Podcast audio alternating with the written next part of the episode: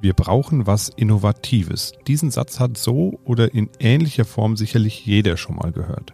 Dabei sind Innovationen gar nicht einfach mal eben so herbeizubefehlen. Innovationen entstehen auch häufig gar nicht in klassischen Arbeitssituationen, sondern werden in Zeiten des Entspannens oder gar der Langeweile erdacht. Ihre Kraft ist aber nicht zu verachten. Innovationen sind der Motor für viele wirtschaftliche Entwicklungen und Innovationen tragen auch dazu bei, die Wirtschaft in schwierigen Zeiten am Laufen zu halten.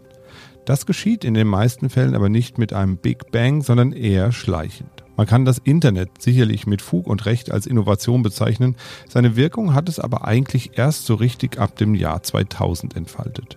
Mehrere Jahrzehnte nachdem der erste Buchstabe durch eine Datenleitung geflossen ist. Wie wichtig ist Innovation für die Wirtschaft? Welche Innovationen in der Wirtschaftsgeschichte waren besonders prägend und wie kann man in Innovationen investieren? Wir sprechen darüber in dieser Folge Mikro trifft Makro. Mikro trifft Makro. Das Finanzmarktgespräch der DK Bank. Herzlich willkommen zu dieser Sondersendung Mikro trifft Makro. Heute mal nicht aus unserem Studio, sondern live vom Innovation Campus ausgetragen von der DK Bank. Und wir sind heute nicht ganz alleine. Wir haben ein paar Live-Zuschauer hier vor Ort und wir haben ganz viele Kolleginnen und Kollegen im Stream, die uns jetzt zuschauen und meinen Podcast-Partner, langjährigen Podcast-Partner, kann ich schon sagen. Wir machen das jetzt seit fast zwei Jahren. Ulrich Kater, den Chefvolkswirt der DK Bank, habe ich mitgebracht. Hallo, Herr Kater. Ja, hallo, heute mal ganz ohne Papier, damit die Leute denken, wir machen das immer so. Ja, genau. Thema Innovationen, fallen wir doch gleich mal mit der Tür ins Haus bei den Innovationen. Das ist ja ähm, schon was, was irgendwie für die Wirtschaft relativ äh, wichtig ist. Lässt sich denn der Einfluss von Innovationen auf Wirtschaft irgendwie messen und irgendwie belegen? Und wie wichtig ist es denn jetzt wirklich für die Wirtschaft? Naja, zumindest haben viele Leute darüber nachgedacht, was das so auf sich hat mit Innovation. Und wenn man mal systematisch darüber nachdenkt, wo kommt eigentlich unser Wohlstand her, die ganzen Sachen, die uns hier so angenehm umgeben, dann kommt man, wenn man äh, es ganz äh, zu Ende denkt, auf drei Dinge. Das sind einmal der sogenannte im Ökonomendeutsch Faktor Arbeit. Das sind halt wir alle, die Menschen, die was tun. Dann der Faktor Kapital. Das sind die Maschinen, die es uns einfacher machen sollen. Und dann haben wir den Faktor Technologie und damit sind wir beim Thema Innovation. Diese drei Dinge sind es, auf denen der ganze Wohlstand, den wir haben, zurückzuführen ist. Und in der Zukunft sieht es bei zwei von diesen Faktoren gar nicht so gut aus. Faktor Arbeit, die Anzahl der Menschen, die wird sich nicht erhöhen. Wir haben jetzt Schätzungen, dass sich auch selbst die Erdbevölkerung nicht mehr weiter äh, erhöht, geschweige denn die Bevölkerung hierzulande. Kapital, gut, kann man immer investieren, kann man immer neue Maschinen ähm, dazustellen, aber auch hier haben wir eine gewisse Müdigkeit äh, in, in dem Bereich. Ja, was, was bleibt, ist der Faktor Technologie und dann ist es auch so, dass bei den heutigen Wachstumsberechnungen, das heißt, wo kommt unser Mehr in jedem Jahr, unser Wachstum her, diese Technologie schon mehr als die Hälfte dieses Wachstums ausmacht, weil beispielsweise der Faktor Mensch, der wird in Zukunft sogar am Wachstum nach unten zerren, der wird sogar negative Beiträge bringen. Und da sieht man eben, wie wichtig Innovation ist, aber was bei diesen Faktoren äh, nicht berücksichtigt ist, was genauso wichtig ist, ist der Faktor Nachahmung. Es reicht nicht, dass irgendjemand was erfindet, sondern erstens muss das an den Markt gebracht werden. Ein ganz schwieriger Prozess. Wie viele Dinge sind schon durchdacht worden, aber dann versandet, weil kein Kapital, keine, keine kaufmännischen Kenntnisse dabei.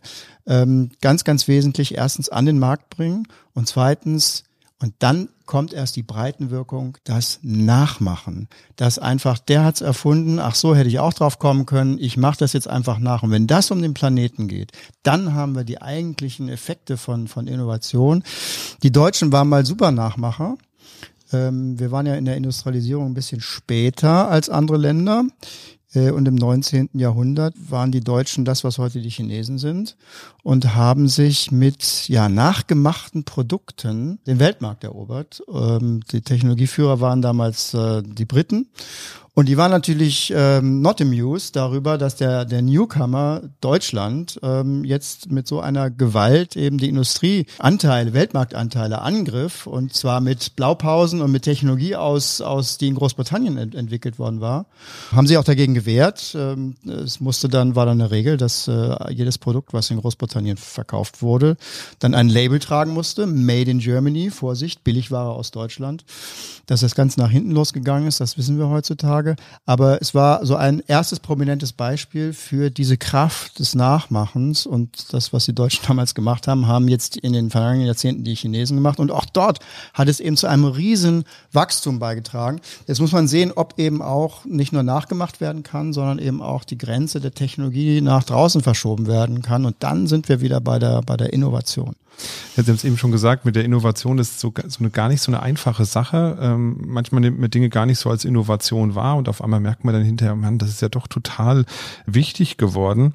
Und andere Dinge, da heißt es dann, das ist super innovativ und am Ende ist es der letzte Rohrkrepierer und keinen interessiert es mehr nach fünf Jahren. Gibt es denn irgendeine Möglichkeit im Vorfeld bereits festzustellen, na, da könnte mehr dahinter stecken, das könnte wirklich was umwälzen? Oder kann man eigentlich nur sagen, hinterher ist man schlauer, man weiß eigentlich erst hinterher, ob eine Innovation wirklich wirklich was ausgelöst hat oder nicht. Nein, es gibt keine verlässlichen Methoden zu sagen, das wird was, da gibt es einen Weltmarkt für oder das ist eher problematisch.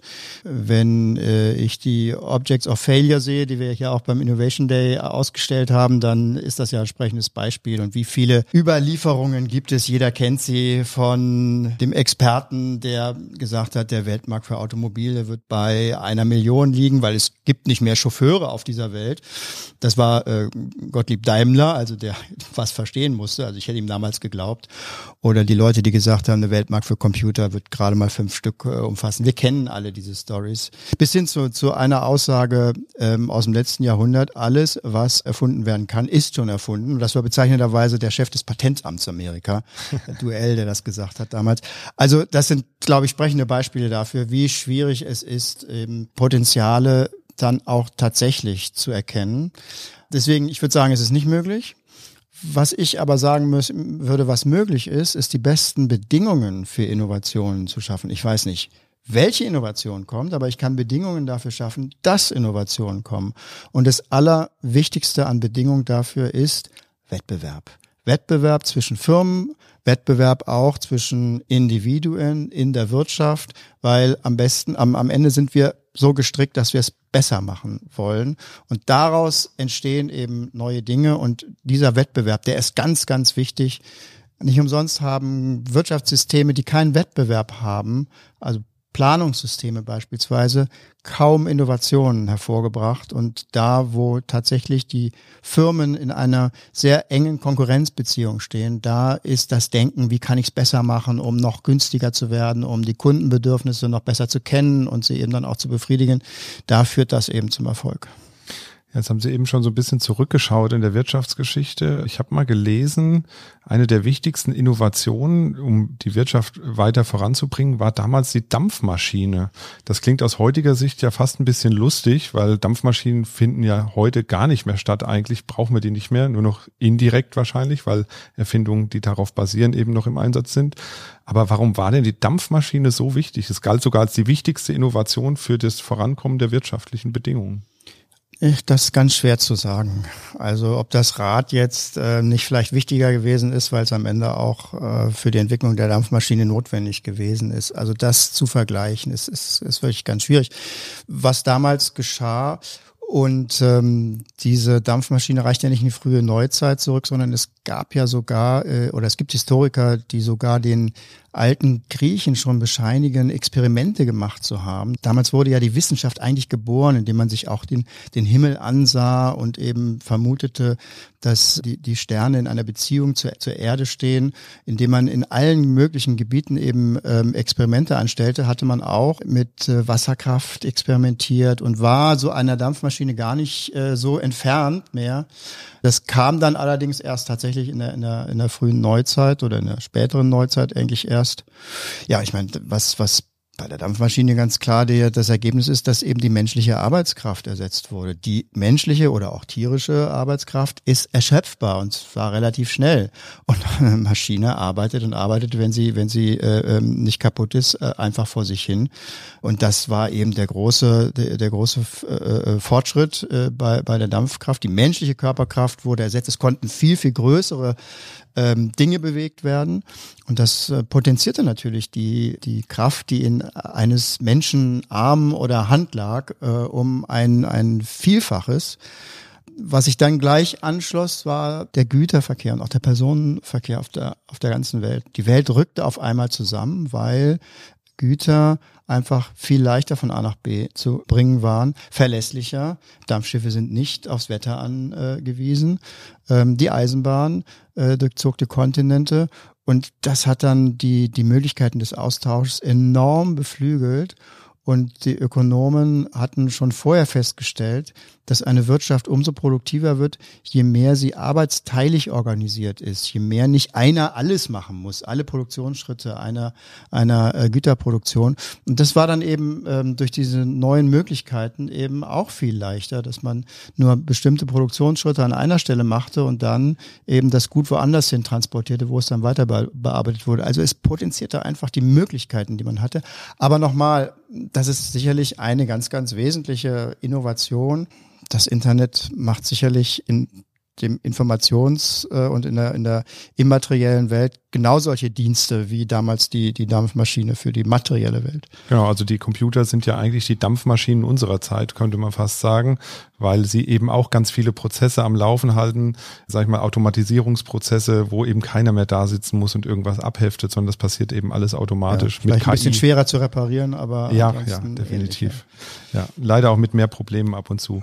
Aber wenn man sich das jetzt mal anschaut, was gerade die Computer in der heutigen Zeit ähm, ausgelöst haben und auch das Internet und alles, was da drauf gefolgt ist, eigentlich so seit den 50er, 60er Jahren, würde ich sagen, das, äh, von 1950 bis 60 ging das ja eigentlich los da gab es ja auch nicht nur eine, eine, technische Erneuerung, sondern auch gesellschaftlich hat sich ja einiges getan. So, wenn ich mir jetzt angucke, über was hier heute diskutiert wurde, über die Themen New Work etc., all das ist ja erst möglich, weil wir eben Computer haben, weil wir irgendwo in der Welt sitzen können und trotzdem zusammenarbeiten können oder einen Podcast aufnehmen können, der irgendwie in ein paar Wochen von Tausenden von Menschen gehört werden kann. Diese gesellschaftlichen Umbrüche sind ja auch dann Teil der, dieser Innovationsprozesse eigentlich in ganz der Wirtschaft. Ganz unbedingt, der ganz, ganz, ein ganz wichtiger Punkt. Es geht nicht nur um das, was man anfängt, anfassen kann an neuer Technik, sondern es geht auch um Gesellschaftstechnik, wenn man das mal so umschreiben möchte. Also beispielsweise die Erfindung, dass Geld jetzt nicht in materiellen, schweren und auch schwer transportierbaren Goldstücken bestehen muss, sondern dass man davon abstrahieren kann und dass man auch eine einen Anspruch auf ein Goldstück äh, statt des Goldstückes selber handeln kann und auf diese Weise äh, eben Richtung Papiergeld und danach Richtung noch nicht mal anfassbarem Papiergeld, sondern elektronischem Papiergeld gegangen ist. Das äh, hat die Art, wie wir Kredite erzeugen und Geld erzeugen, vollkommen verändert und hat auch hier die Möglichkeiten, die einem Einzelnen in der Wirtschaft offenstehen, extrem potenziert. Denn vor 500 Jahren ist ein einfacher Mensch, ein einfaches Mitglied der Gesellschaft nicht an einen Kredit gekommen. Er hat niemanden gefunden, der ihm die Goldstücke überließ, es sei denn, es war, äh, keine Ahnung, Familienverbünde oder ähnliches. Und die Art, Kredit zu produzieren, ist eben durch diese technischen Neuerungen, diese die neuen Institutionen wesentlich einfacher geworden, sicherlich auch mit Nachteilen. Jede Innovation hat Nachteile. Kreditkrisen wurden dann eben ab dem Zeitpunkt dann auch äh, langsam ähm, äh, gehörten zur zur Finanzwelt dazu. Aber insgesamt überwiegt eben diese diese wieder diese Potenzierung von Möglichkeiten. Und hier ist kaum ein Ende zu sehen. Es gibt ja die großen Fragen, wie viel Wachstum können wir uns noch leisten auf diesem Planeten. Aber auch hier tun Innovationen ja äh, ihr Werk mehr und besser zu leben bedeutet eben nicht immer mehr Ressourcen zu verbrauchen. Also die Innovationen von morgen können ja gelenkt werden Das heißt nicht, dass sie aufhören müssen und deswegen das Wachstum aufhören muss. Wachstum ist heute ja sowieso nicht mehr so sehr materielle Bewegung von, von, von, von Material und Gütern, sondern eher ähm, Dienstleistungen. Podcasts beispielsweise ist eine Innovation, gab es früher nicht. Und, ja, unserer vor allem. Unserer unbedingt und ermöglicht den Leuten eben vor allen Dingen halt ihre besonderen Interessen zu teilen und ähm, Communities zu bilden. Es sind äh, Fortschritte denkbar in viele, viele Richtungen, ohne dass deswegen eben die Umwelt gleich eben in Mitleidenschaft gezogen werden muss. Ja, eine wichtige Innovation haben wir jetzt noch nicht angesprochen aus der Vergangenheit. Die zählt aber eigentlich zu Dampfmaschine und Computer genauso dazu, nämlich der elektrische Strom, der ja auch eine Art ja, Innovation war, ohne den, glaube ich, vieles ja auch gar nicht möglich gewesen wäre, was darauf folgt. Der übrigens ja oft auch hergestellt, entweder mit Dampfmaschinen oder über Wasserkraft äh, am Anfang.